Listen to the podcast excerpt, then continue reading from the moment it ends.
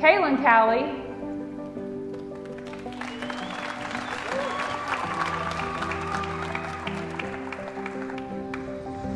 Missy Cowley.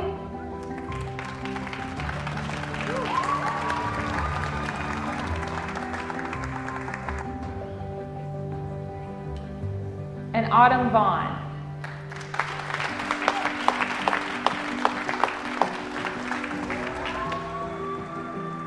it's time for worship. Yeah, what's up, church family? How you doing out there?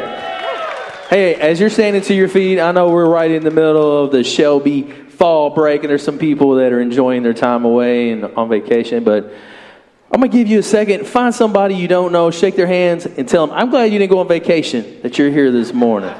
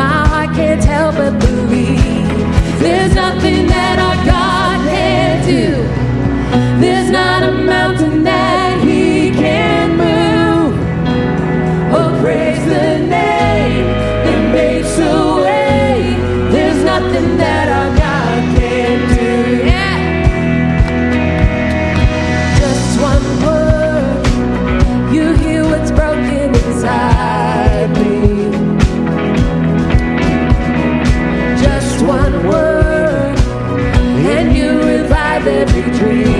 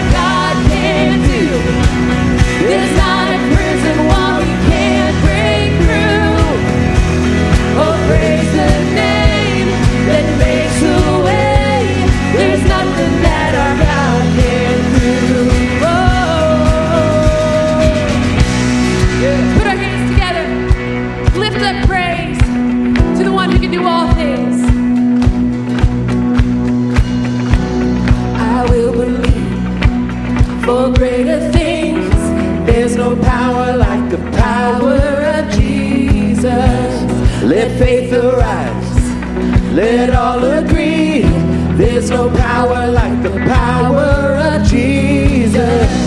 I will believe for greater things. There's no power like the power of Jesus. Let faith arise. Let all agree that there's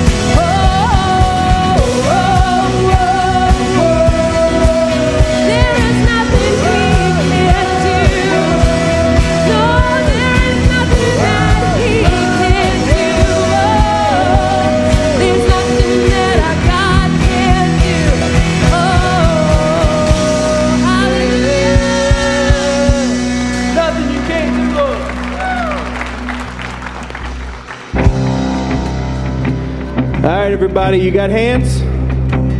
We're going to raise them up to the Lord and raise that hallelujah this morning. Amen. Raise a hallelujah in the presence of my enemies. I'll raise a hallelujah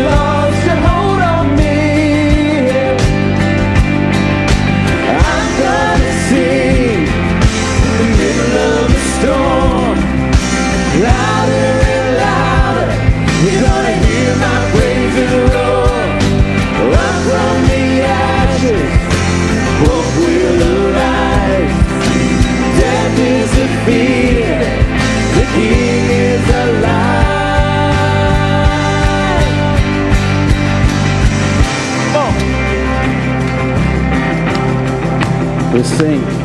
Let's make some noise. Jesus, Jesus. So the enemy knows.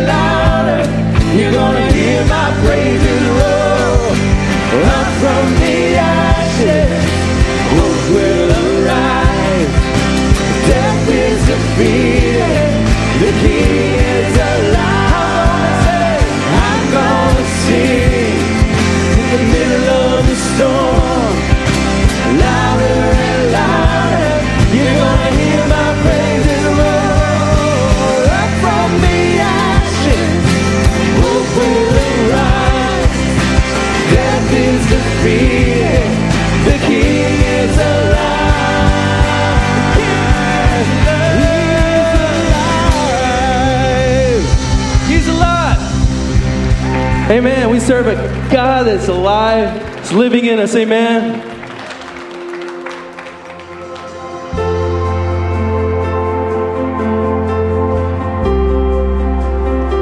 Lord, you're welcome into this place, in our hearts, in our lives.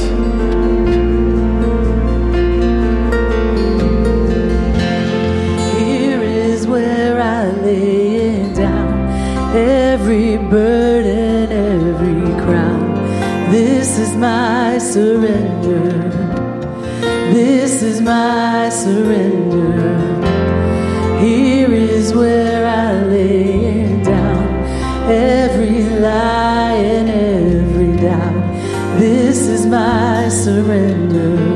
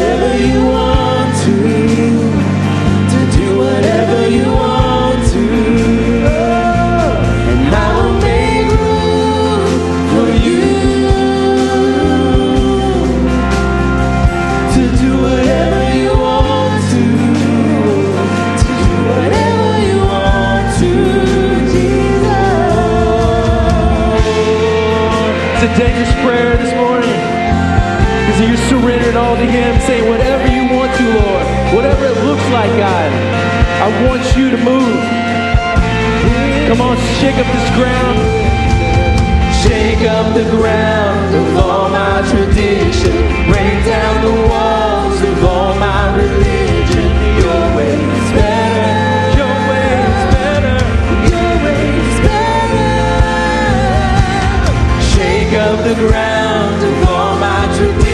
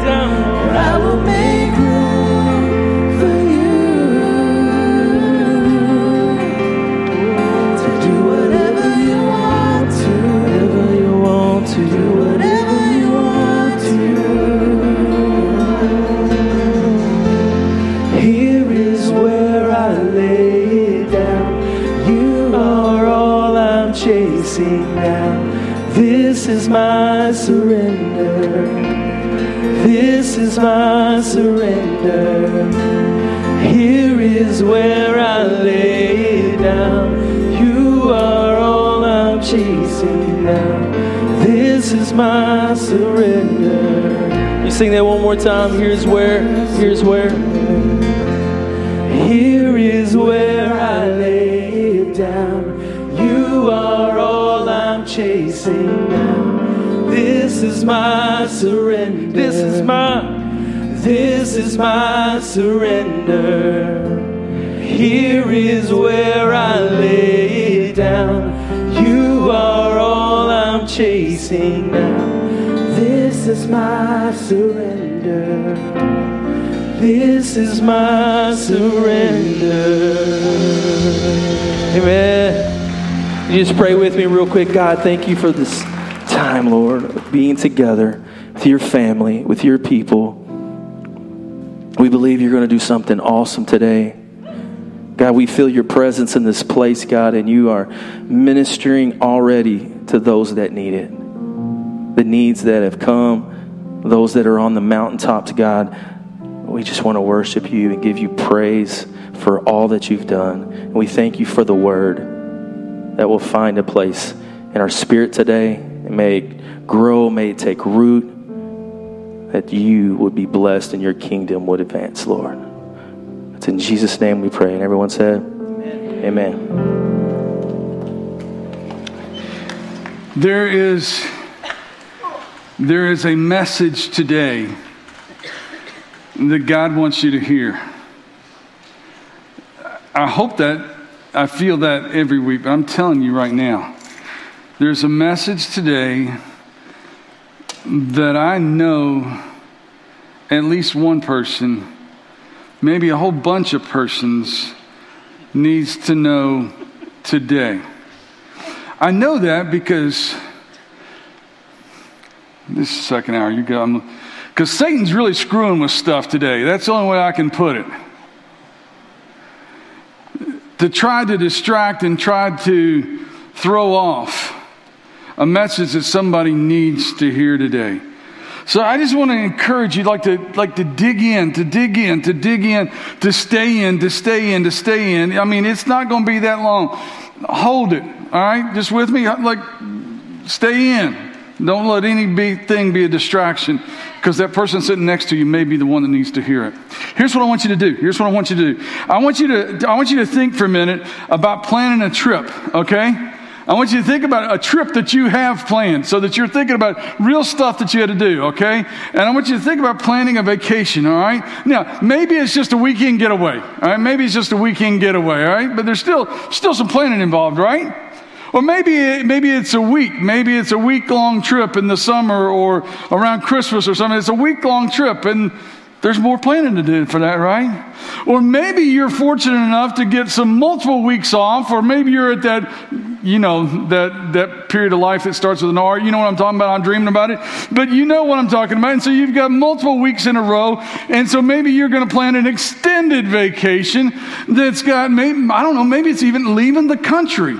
Because there's some planning to do if you're just going to go to the weekend to a state park, but there's more planning to do if you're going to the beach for a week, but there's more planning to do if you're going to leave the country. You got you got to figure out where you're going to go. You got to figure out how you're going to get there. You got to figure out where you're going to stay. You got to figure out how much it's going to cost. You got to figure out if your passport's up to date. You got a lot of planning to do for a trip, no matter where it is, no matter how long it is. You got to figure some things out. And the more, the longer you're going to be gone, the more you got to plan. The longer the trip is, the more you got a plan. There's a true story that's out now about this couple, about this couple that has just recently planned 51 consecutive cruises. Cheaper than a retirement home. You're reading ahead of my stuff, dude. I mean, here, here, you want this? yeah, they figured out the math. It's cheaper than staying in a retirement home. So 51 cruises. Let's go. I'm on that party wagon. All right, let's go. But no matter what it is, you've got to plan it. You've got to get it together. But what if, what if, what if, what if, what if that road trip is forever? What if that road trip is eternal? What if it's a journey into eternity? And this road that we're embarking on this week in this series is called the Road to Recovery. And we all are on a journey that we call life. Now, I want to I want to start this journey with a couple of challenges, okay? I a couple of challenges I want to give you. First of all, this journey has a beginning day. It's called the day you were born. You had absolutely zero to do with that. It has an ending date, the day that you die. And ideally, you have very little, if anything, to do with that. But what about all those days in the middle? Especially after you're old enough to start making your own choices along the way. What happens in those years, in those years in between those dates, works best if you have a plan. Because if you fail to plan, you've planned to fail. You're, it's not going to work out well. Now, the second thing I want to encourage you is don't check out on this journey just because you heard the word recovery. Because that's really easy to do. I don't need recovery. I don't need recovery. Here, listen to me, listen to me. You may never have tasted a drop of alcohol in your life. You may not even thought about it for any number of reasons. You saw other people, or somebody in your family, whatever. You didn't. You haven't tasted a drop. I don't need recovery. You may you may never have taken an illegal narcotic, and single one. You haven't even abused the pills the doctor gave you that are legal. You haven't done any of that. We all need recovery. Here's what I know. Here's what I know. Everybody needs it.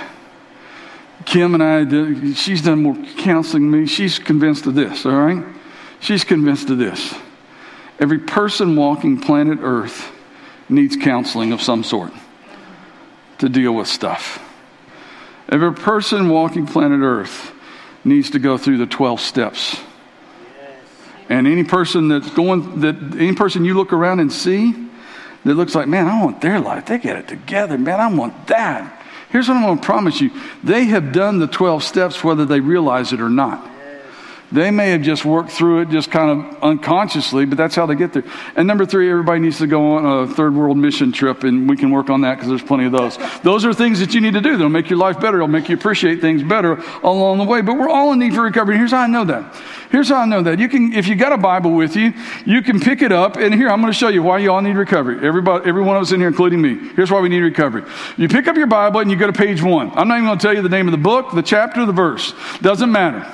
Page one. I just want to show you. Page one. Read page one. All right? It's cool. It's good. God's saying things like, yay, it's very good. By the time you get to the end of page two, everything is screwed up. It is. Because this snake shows up, who is Satan, and we're all wreck. Every one of us on the planet from that moment on until now is in need of recovery from sin. Because here's what I want you to see. Here's what I, you, you, may not. You may say, I, I, don't. I don't have a problem with alcohol. I don't have a problem with drugs. I don't have a problem with porn. I don't have a problem with gambling. I don't have a problem with codependency. But every one of us need to be freed from sin. Because check this out. Here's what we know. Here's what we know. Check this out. Check this out. Check this out. Okay, I'll just read it to you. We all need freedom from sin. It's the root of all kinds of prisons. See, all those other things that we think about when we think about recovery, they all start here. They all started at the bottom of page two. That's where they all started. All of those things start on the bottom of page two. When sin entered the world, then we had, because before that, there was none of that stuff. There was nothing to be tempted about. There was none of that stuff there, but then, then sin. So we all need to be freed from sin. So please, step into freedom. And that freedom is available only in Jesus Christ. Guys, this, this is a great series. The next eight weeks, we're going to talk about this stuff. And this is a great series to invite friends to and tell them, hey, we're not just talking, we're not talking, yeah, you might mention alcohol and drugs. We're not talking about alcohol and drugs. We're talking about sin. Because that's what we all need to be free from. So let me give you a definition of recovery that works. Check this, check this definition out. The regaining of our, uh, the regaining of or possibility of regaining something that was lost or taken away. I hate losing things. I hate it. I, I, I, got a, I got a little thing that's on my key ring now to help me find my keys with my phone. The battery runs out on it all the time. I can't even find the batteries now. I hate losing stuff, but you know what I hate more than losing stuff? I hate when I feel like somebody took something from me. That just ticks me off. And the reason that we need recovery is because something was taken away. It's at the bottom of page two. That's when it was taken away. Now, Alcoholics Anonymous is a wonderful, wonderful, wonderful group. Praise God for Alcohol- Alcoholics Anonymous. It was started in 1935 by a guy named Bill Wilson and a guy named uh, Dr. Robert Smith. They're known in the AA world as Bill W. and Dr. Bob. I always thought it'd be better if it was Mr. Bill and Dr. Bob, but that's there. I digress and go to something else. In, in 1946, though, they established the 12 traditions as a way to help people deal with stuff. And, and, and, then they started this practice of remaining anonymous and using only first name, saying things like, Yeah, hi, my name's Dave. I'm an alcoholic. I hate that, by the way. I hate that, by the way. Because here's what you, if you've given your life to Jesus Christ and you've been free from that, you're no longer an alcoholic. You are, you are a born again child of God who used to wrestle with alcohol. You are no longer an alcoholic. Quit wearing the label.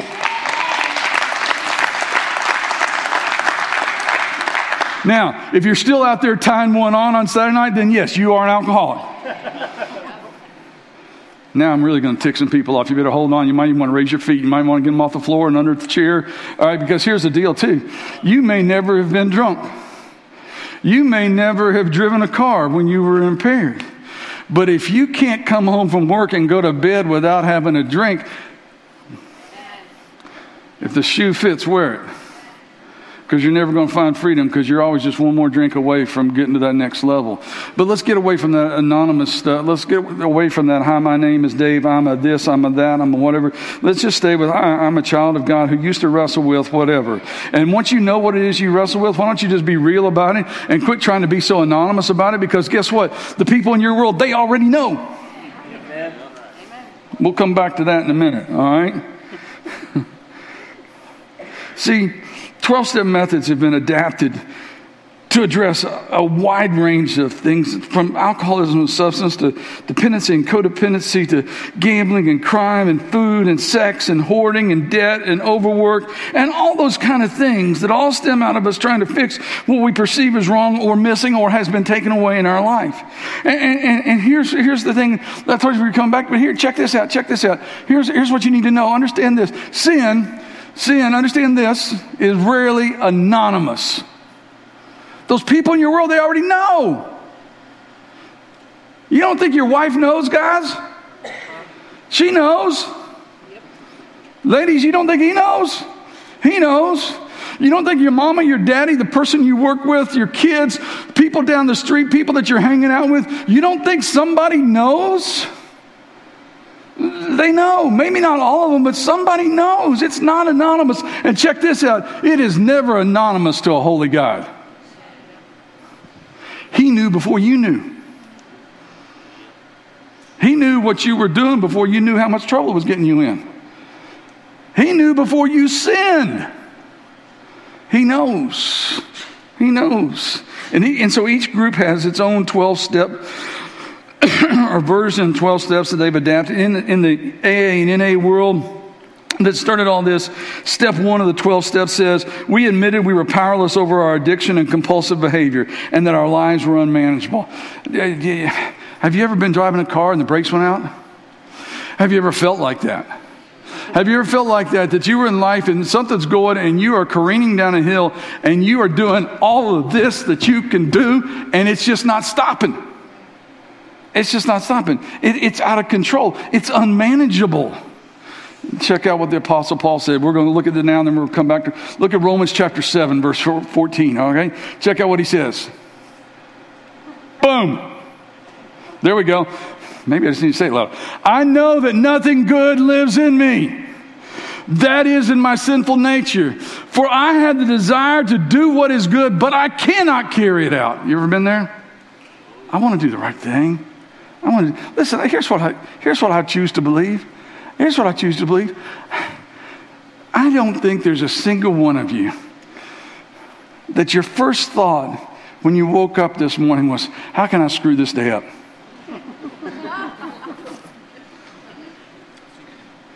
How can I make so and so's life miserable? If you did, come see me after. We need to talk quick. All right? But that, that's not how we naturally live. But we end up there. I want to do what is good, but I just can't seem to do it. I can't get out of my own way at times. in The Road to Recovery, written by John Baker, the, the corresponding principle. And a lot of times the principles of Road to Recovery go right along with the 12 steps. A couple places they do two steps in one, but here the principle number one goes right along with step one, and it is this realize that I'm not God. Oh, if only the whole world would realize that.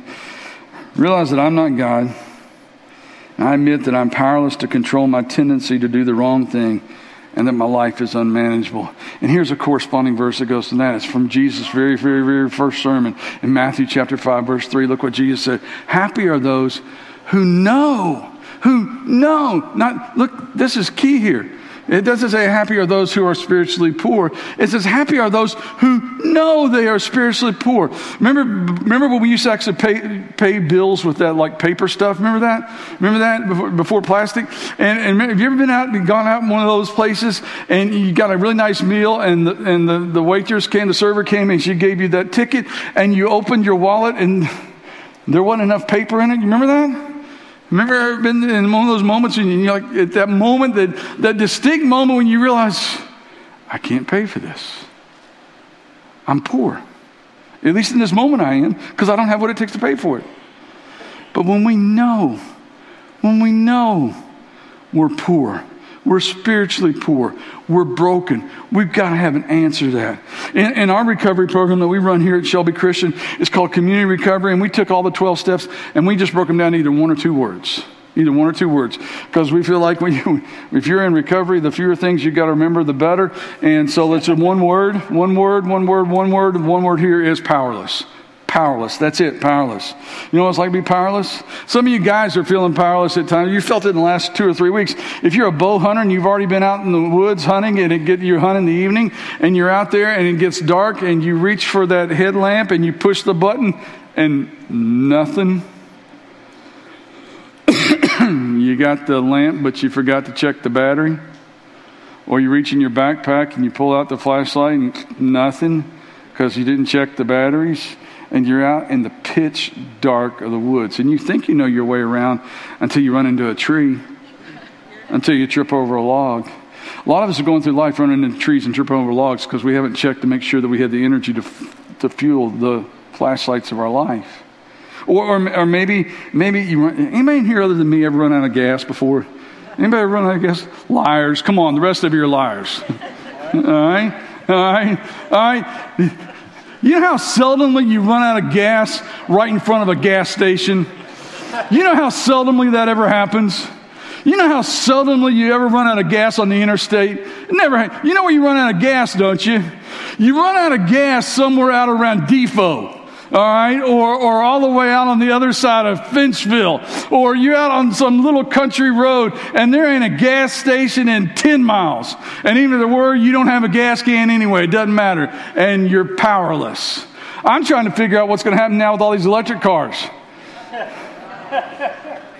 out on the interstate, and there's a wreck between Simpsonville and the Snyder, because there's always a wreck between Simpsonville and the Snyder. All right? And they're out there on you're out there on the interstate in your little electric car, and all of a sudden the needle goes. Now what? Now what? You can call me all you want. I ain't got nothing I can bring you. I don't battery charge work? I don't know. You're powerless. You're stuck. You're stuck in that situation. Or maybe you feel powerless because a, a school in your community has had four students that have lost a parent in the last month. That's our community. And the kids feel powerless. The surviving parent feels powerless. The child's grandparents, who are the ones who actually lost their own child, but they still love their grandchildren, they feel powerless. The teachers and administrators and the lunchroom workers and the people driving the bus that love on your kids, they feel powerless because they want to help, and there's nothing they can do to fix it. So, what is it you feel powerless about? I want to give you, I want to give you a direct quote from a guy named, or a lady named Samantha Stein. Look what she said. Powerlessness is the heart of moral distress. It is the feeling that we have had to or must seriously compromise ourselves or something we hold dear due to external forces seemingly beyond our control. And powerlessness isn't just that, like, it leads to moral distress. It's at the heart of things because when we feel out of control, then we make bad choices along the way. How do you feel like when there, you know there's something tangible wrong and you can't fix it? And you amateur plumbers out there had that leaking faucet, drip, drip, drip, and you've gone and bought new washers. You've gone and bought special wrenches. You've got that plumber's tape and you've got it wrapped around so thick they'll never dynamite that thing off. And still, when it gets quiet and it gets dark and you're laying in bed, drip, drip, drip, makes you want to hurt something. Or the, the car won't start, and you know you put gas in it, and you know you've checked the oil, and I don't know why it just won't start. It just, I just put, I, I was working just fine because it was working just fine when I pulled it into the garage last night, and now it won't start. What happened in my garage overnight that's causing my car not to start? And you feel powerless. Or you're in school. I'm, like, I'm really going to freak some of y'all out. All right, you, somebody, I'm, get ready. Like, if somebody goes down, like somebody be ready to help them because there's going to be some people that are going to have flashbacks that are going to be traumatic here in the next two minutes. All right, you, Jessica, you may be able to help I'm going to talk math here for a minute. Okay, all right. Remember, remember when you were in school and, and, and they, they introduced this thing called algebra. Remember that? And some freaky person thought it would be really funny to mess with kids by putting letters and numbers together. Who thought of that? And, and you were the ones that I got I, A, B, C, D, E, F, G, I got that. One, two, three, four, I got that. But like, I can't go mingle those things. And so you struggled with that concept. Then the next year, they started trying to convince you that anytime two lines intersected perfectly, that created what was known as a right angle, which was how many, it was 90 degrees. And if you put four of those together, this is where it gets really freaky. That if you put four of those right angles together, you have a circle. Am I right? Because all those things, if you connect those dots there, it's a circle. Because 90, 90, 90, 90 is 360, that's a circle. Some of you are freaking out right now trying to do them. You're just going to have to trust me on this one. 360 degrees is a circle. If you don't know that, we got a problem. All right? We got a problem. And then, as if that wasn't bad enough, the very next year, you know what somebody thought it'd be really fun to do and mess with you? They took those numbers and letters and they put them together with those angles and they called it trigonometry. And you can't even say it, much less spell it or do it. And you feel helpless. I, I'm never going to figure this out. Or, or, maybe you got time to produce a certain talk that you got to do, and there's a deadline on it. And you know, you know, come Thursday or Sunday, let's just say, I don't know, maybe it's just me that you got to be ready to give this talk, and you don't know what to do because you're looking on your floor and there's all this paper and you can't figure it out. Or maybe you're feeling really good about yourself and you went to the gym. You went to the gym last night and you were feeling really good about yourself. I got this 280, no problem. I don't even need a spotter until the barbell's laying on your chest and there's no one around. And you feel powerless. You with me? You with me? That's, that's what it feels like. Or somebody dies and you can't get rid of your pain or the pain of someone that you love. The reality is, there's some things in life that we just can't fix. No matter how hard we try, we just can't fix them. Hi, my name is Dave. I'm a child of God who really struggles with this. Some of you know the story. The, last class I took in my master's program was called Crisis Counseling. I put it off to last for the same reason you put trigonometry off until you were a junior, all right? You know, why would you do it earlier? And I took it, and so I read all the stuff, or Kim read all the stuff and told me about the stuff. And, and, and I went and I took the I took the final, and the final was an actual like you, you had to actually do counseling, and, and, so there was a man or woman who was going to come into the room, and they were going to have a crisis, and you were going to counsel them, crisis counseling, and so it's me and the professor, and then this lady walks in. I had no clue what her crisis was at this moment. I just wanted to get through the day and move on, and so she told me what her crisis was. We talked about it. I, I gave her a list of things that I thought in my mind. I'm checking off boxes of things I remembered from the class. Check, check, check, and so we finished. She leaves and it's just me and the professor. And she says, All right, here's the deal. You're getting an A into class because you checked off all the boxes. I could see you doing that in your brain as we're going through this. But you're going to be terrible at this. I'm like, Thanks. and then she said this. She said, because your problem is you're trying to fix everything, and there's some things that just can't be fixed. There's some things in life. Part of being powerless is understanding that there are some things, no matter how hard we try, we just can't fix them. But we try really hard. There's potentially infinite number of things we try to help us get over feeling powerless. There's certain substances like alcohol and drugs, we get that. There's certain behaviors like overeating and gambling and working out, and certain relationships like dating and marriage and parenting and employment that we, we try to help with. The, and there's certain things that we end up feeling like guilt and depression and anger and even suicide. Because we can't deal with feeling powerless. You know, the you know the the majority of things that we try to help us from feeling powerless that end up getting us in trouble were quite possibly actually good things at one time created for a good purpose that got misused. Alcohol has its purposes. Not a fifth or a 12 pack at a time, but it has its purposes. Narcotics. Narcotics are wonderful, used appropriately. Used appropriately. I can tell you all about that. I can, I can also tell you about the first time I took an Oxycontin and I couldn't figure out why in the world in my mind anybody would do that intentionally and call it recreational. Like it was, it was the worst experience. There were there were bugs all over me. I called Doc Jones because I just had I just had my shoulder kind of like totally redone, and they said if you don't take this pill, you're going to be in so much pain you won't be able to stand it. So I took the pill, and then I went in pain. But there were bugs all over me, and I called Doc, and I was like, you got to do something. And so he, I never took another OxyContin, praise God, but he prescribed something else that took the pain away without the bugs. Why? Why? But they have their purposes. You think about it. Overeating. Overeating. Take away the over it's eating. It's we need to do that. It- otherwise you will die. All right? But we overeat and, and gambling and even things like working out, and we become obsessed with those things. And relationships, they're wonderful. Dating and marriage, and, and they're, they're wonderful. But you know, even the things that, okay, I'm, be patient, I'm going to keep it PG, but we have children's ministry for a purpose. But you realize that sex is good. Okay, a little bit too much, Brett. All right.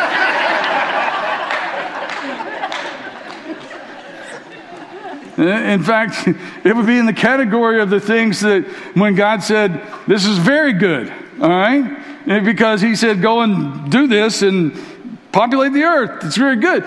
But do you know, misused, end of page two, misused, misused, misappropriated, no longer man and woman like God said to do here. This is good. No longer used that way. It messes us up.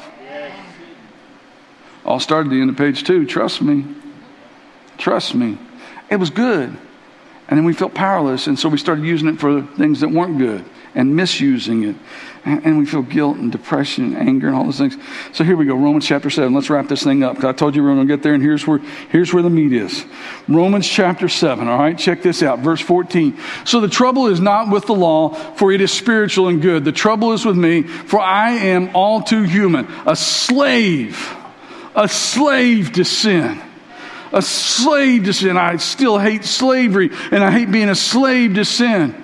I don't really understand myself for I want to do what is right, but I don't do it. Been there, done that. Instead, I do what I hate. I didn't want to do that. Why did I do that? When was the last time you, don't raise your hand right now, but when was the last time you did something and as soon as you did it or as soon as you said it, you just wanted to hit pause and rewind and erase the last 10 seconds of your life? And it was this because I wanted to do what was right, but I couldn't do it. But if I know what I am, that what I am doing is wrong, this shows that I agree with the law is good. So I am not the only, I'm not the one doing the wrong. It is sin living in me that does that. Holy cow! Look what it says next, verse 18. And I know that nothing good lives in me. That is in my sinful nature. Now we're getting ready to get into a tongue twister. All right, here we go. But I want to do what is right, but I can't. I want to do what is good, but I don't. I don't want to do what is wrong, but I do it anyway. And if I do what I don't want to do, I am not really the one doing wrong. It is sin living in me that does it. That's a whole lot of do's and don'ts. I've discovered this principle in life, though that when I want to do what is right, I inevitably do what is wrong. I love God's law with all my heart. But there's another power within me. There's a word mine. This power makes me a slave to sin and still within me. Oh, what a miserable person I am. Too many of us are feeling that. But this guy felt it because this guy was this guy went from being the chief persecutor of Christians to the leading preacher to Christians. But he still had that baggage from the past. He still had the baggage that went all the way back to his teenage years when he just happened to be in the wrong place at the right time. And these men decide that this guy named Stephen, they don't like him because he's talking about Jesus in a way they don't want. And so they're going to stone him to death. And they take their coats off and they hand him this young teenage kid and here say, Here, hold our coats. And he watches them. And it takes him down a dark, dark path. Oh, what a miserable person I am. Who will free me from this life that is dominated by sin and death? And that leaves us kind of just at an ugly point. And I know we'd like to have the answer, but that's step two, so you got to come back next week. Because really, a couple reasons. The biggest of which is it's good to feel powerless for a while. Because until the pain of staying the same gets greater than the pain of changing, why would you want to change? And so you've got to get to the point of feeling like this isn't good. This isn't a good place. So, what do you do when you feel powerless? Ironically, it's the feeling of powerlessness that many times leads us to our hurts, habits, and hangups and addictions and our mindsets because we have to develop some kind of coping mechanism that is most often harmful or becomes overpowering. In, in, Romans 7, right before what we just read, in Romans 7, starting uh, verse 12, midway through verse 12, it says, The law itself is holy and it commands are holy and right and good. But how can it be? Did the law which is good cause my death? Of course not. Sin used what was good to bring about my condemnation to death. So we can see how terrible sin really is. End of page 2. It's awful. It messed everything up. It used God's good commands for its own evil purposes. That which was created good was turned evil by an evil one. He's a thief. Jesus said it this way about him in John chapter 10 and verse 10 and verse 10. Jesus said, There is a thief who comes to steal, kill, and destroy. I don't believe he started trying to do that to you the day you were born. I believe he started doing that to you the day you were conceived. Before you ever took your first crawl, your first breath on planet Earth, there's a thief that was trying to mess you up. But then Jesus said this, but take heart, because I came to give you life. And not just any life, I came to give you the best life. Life abundant. And, and so Paul moves from powerlessness to power in chapter 8. Don't worry, next week we're going to come back. We're going to figure out step two. We're going where we stopped off there, but I'm going to, I'm going to fast forward because I want you to see how good it is. Look at chapter 8. Look at the next chapter. So now there is, this is for people who have accepted that they are powerless. They have turned over. They've given their life to Christ. They have surrendered. They have said, I don't want to live this way anymore. And so now there is no condemnation for those who belong to Christ Jesus. And because you belong to Him, the power of life giving Spirit has freed you from the power of sin that leads to death. Check out this last part here. Boom. The law of Moses was unable to save us because of the weakness of our sinful nature. So God, so God, Everybody say it with me. So God did what the law could not do. He sent his own son, that's Jesus, in a body like the bodies that we sinners have. And in that body, God declared an end to sin's control over us by giving us his son as a sacrifice for our sins. And so we don't have to be powerless anymore because he's got all the power. Man, he, Paul talked about, he's got so, there's so much. We, Paul talked about to the Corinthian church. He said, Yeah, I tried this thing so hard and I kept on this thorn in the flesh, this thing that wouldn't leave me alone. And, and in chapter 12, he says, Three different times I begged God, please take this away from me. And every time, every time I complained about how bad my life was, every time I complained about this thorn in my flesh, all God said to me was, My grace is all you need. Your spouse ever told you that? When you're having a bad day. But I love you. I know, but I don't care.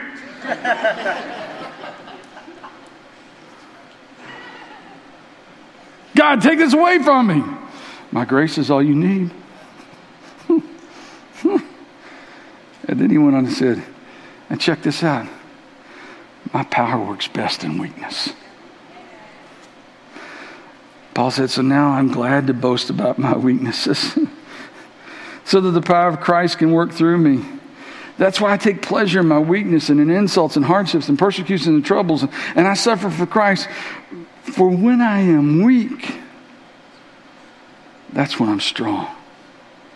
See, check this out. When, when we admit that we are powerless, when we admit we are powerless, we put ourselves in position to receive all the power that we'll ever need. Because now we're ready. Sometimes the best thing you can do is nothing at all. Surrender the things that you can't control. That word surrender is a powerful word. It's a powerful word. Here, I'm, guys, I'm coming after you right now. I'm sorry. But ladies, you need to know this about a bunch of your husbands. A bunch of your husbands last weekend, when it was just dudes in the room, they're singing at the top of their lungs and they got their hands lifted and they're pumping their fist and they're getting after it. And I don't know what happened. The only thing I can figure is they're embarrassed to do it in front of you. Guys, I told you last weekend I was going to call you out if our worship went sissy again. we used another word. I'm not going to use it now because it. Come on. Come on. See, living isn't about being weighed down by things we can't control. Consciously accepting that there are things that are out of control and surrendering to something greater is critical. So here's what we got to do we got to focus on the things that we can do and surrender and give up and let God have the rest of it and see what He can do. So we're not trying to recover today. We're just starting the journey. It's a road to recovery. It's not a quick fix to recovery. It's not a one step to recovery. It's a road to recovery. It's not a sprint to recovery. It's a marathon to recovery. And it, we're all in need of recovery. And Jesus said this He said, I'm the vine, you're the branches. Those who remain in me and I in them will produce much fruit. But get cut off from the vine, apart from me you can do nothing. Yesterday afternoon, Kim and I went on a date to see the movie The Blind. If you haven't been, you got to go. You got to go. I can tell you this there's some things I've told you today that I was 100% confident. I'm 100% confident every one of us in this room is in need of recovery, and I'm 100% confident every dude in this room needs to see the blind. I made some contacts yesterday. I'm trying really hard to get it here to where we can show it here on campus. But don't wait for that because I don't know if it's going to happen or not. And if, we, if you go see it and you pay the money and then we do get it here, you just come back again and bring some friends with you. All right? You need to see it. it. has nothing to do with hunting ducks or making duck calls. It has everything to do with the with a guy that was forced at a very early age as the oldest child in the family to have to try to take care of his mentally struggling mom because his dad was out of town working and to take care of his brother and two sisters and to provide for them had everything to do with a young man who tried to do the best he could do playing football and became an all state quarterback and got a college scholarship and played ahead of this dude named Terry Bradshaw as the starting quarterback on his college team. Had everything to do with a guy that did like to fish and hunt and go out on the water, but wanted to provide for his family and slowly but surely get, kept getting sucked down a bad path until he lost it all. He lost everything. He's in the middle of a Louisiana swamp in a trailer that's too bad to even be condemned, it's so bad. And he looks in the water and he sees his image. And later would tell his wife, I've seen the face of Satan. He's got me. And at that point, Phil Robertson admitted that he was powerless and things started to change. And he got his family back and he got his house back. And oh, yeah, his kid got a, a kazoo like thing at a Christmas party at a church. And Phil realized he could take that apart and make duck calls that would be the best on the market. That's how it started. And the most amazing thing was he surrendered his life to Jesus. And then he took his friend, I don't want to he took a friend and led his friend to Jesus. I won't spoil everything. but the rest of it is history. You know the Robertson family. You know Duck Dynasty. You, you know his sons and his daughters and his granddaughters. And they're all preaching Jesus. They're all speaking Jesus. They're all speaking Jesus everywhere they can speak Jesus because they saw what it did to their husband and to their dad and to their granddad. And they saw the change and they knew that that, that man was a mess. That man was a mess. He might be able to win a fight and he might be able to outrace a car on his bare feet, but that man was a mess until he realized he was powerless and surrendered control. I don't know. How about it? Anybody here feeling powerless right now? We're going to celebrate to finish the service, and here's what we're going to do it's time to make a move. For some of you, the, move, you've already accepted Jesus as your Savior. You know that you're powerless. You're letting Jesus have, you're doing the best you can to let Jesus have the power in your life, and you just do need to be reminded about that. And we do that every week during communion. And as soon as the music starts, in just a moment, wait till the music starts, but come up here and get the cups and just take the cups back to your seat. Don't take them yet. We'll do that together in a minute. But come and, come and get your emblems. If you haven't already given your tithes and offerings, give, and, give the tithes and offering. We got to I'm just going to be real with you for a minute. We got to do a little bit better than that because we've gotten slack here lately. And for us to do what God's calling us to do as a church, it takes $37,000 a week. All right? And, and that's, to, that's to keep the people in these countries hearing about Jesus. That's to keep our kids hearing about Jesus. That's to do what we've been doing every week and see. That's the, so we've got to give. So if you haven't done that, give. But maybe some of you guys just, and, and probably men, some of you men just need to hit your knees. Quit trying to be so tough. And we've created, I'm, you've never heard a preacher do this. I took some chairs out of the worship center the other day to make more room over there at the foot of the cross, to give you more place for people to kneel and surrender. We, we moved stuff from around the side of the stage so you could come and kneel at the stage. And some of you, when you move in just a moment, you need to get your communion, but you just need to stop and kneel. You can do it at your chair, but there's just something about coming to a place and kneeling and saying, God, I can't do this anymore. And then some of you just need to go and see the people that are going to be standing right at the steps of the baptistry. Oh, and by the way, we are going to celebrate that.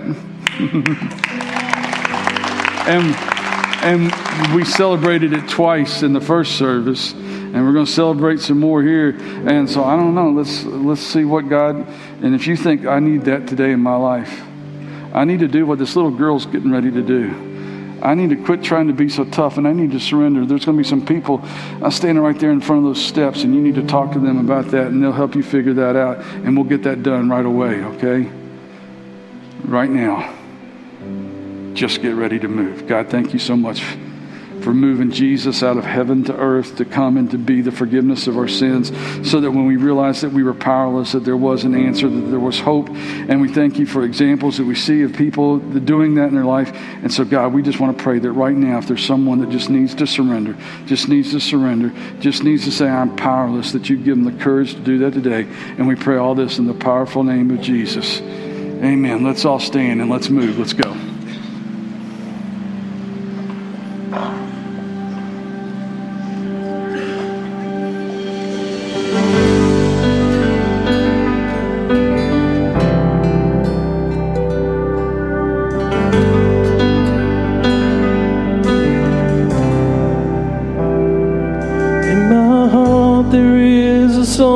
it's hard to see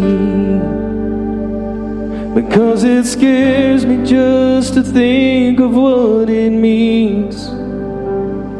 I want to know you, Jesus, in your suffering. Take me deeper.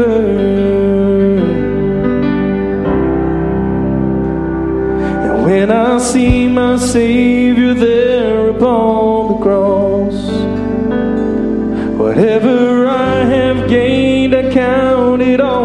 Laws. How I want to know the fullness of my God. Take me deep.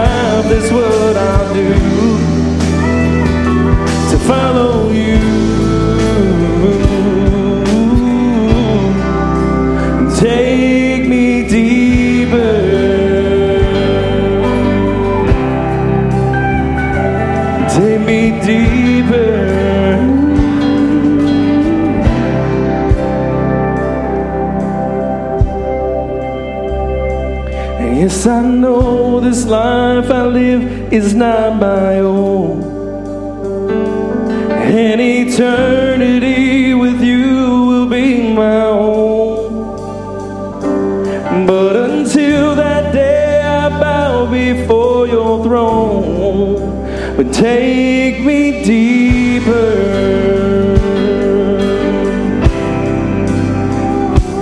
Yes, I know this life I live live is not my own. And eternity with you will be my home.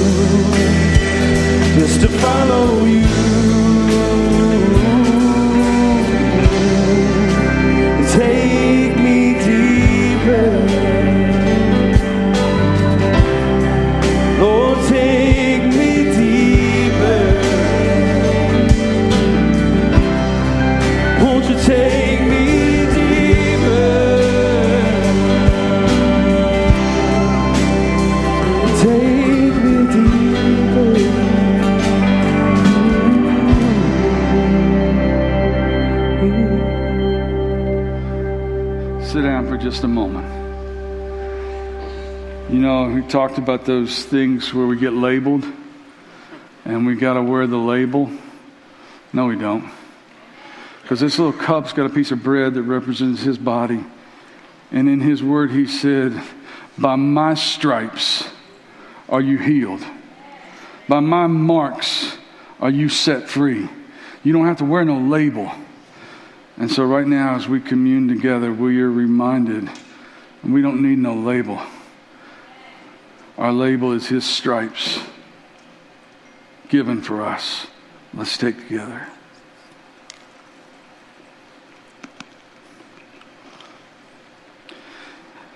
And oh, the blood. The blood that He sacrificially shared, that no one took from Him, but that He, he gave up, He surrendered, He poured it out.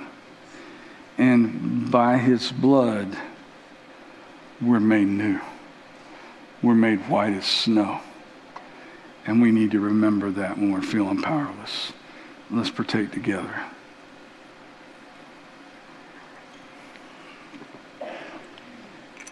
It's one of the greatest celebrations that you can ever be a part of. It's the Lord's Supper. And this is the other one. Let's get ready to raise the roof. Good morning. This is Mila and her mom Stephanie, and they have been attending Shelby Christian for about a year. So it's been about a year ago that Stephanie was baptized here. And uh, we are just so proud of them and how God is working in their family. Um, I get the privilege of working with Mila every day at school, so I get to see her light and how it shines through her. Um, she has been thinking about this decision for a while, and so today she's ready to give her heart to the Lord. So Mila, if you will repeat after me, I believe I believe that Jesus is the Christ, that Jesus is Christ, the Son of the living God, Son of the living God, and I accept him and I accept him to be my personal Lord and Savior. to be my personal Lord and Savior. Okay, because of your confession, your mom is going to baptize you in the name of the Father, the Son, and the Holy Spirit for the forgiveness of your sins and the gift of the Holy Spirit.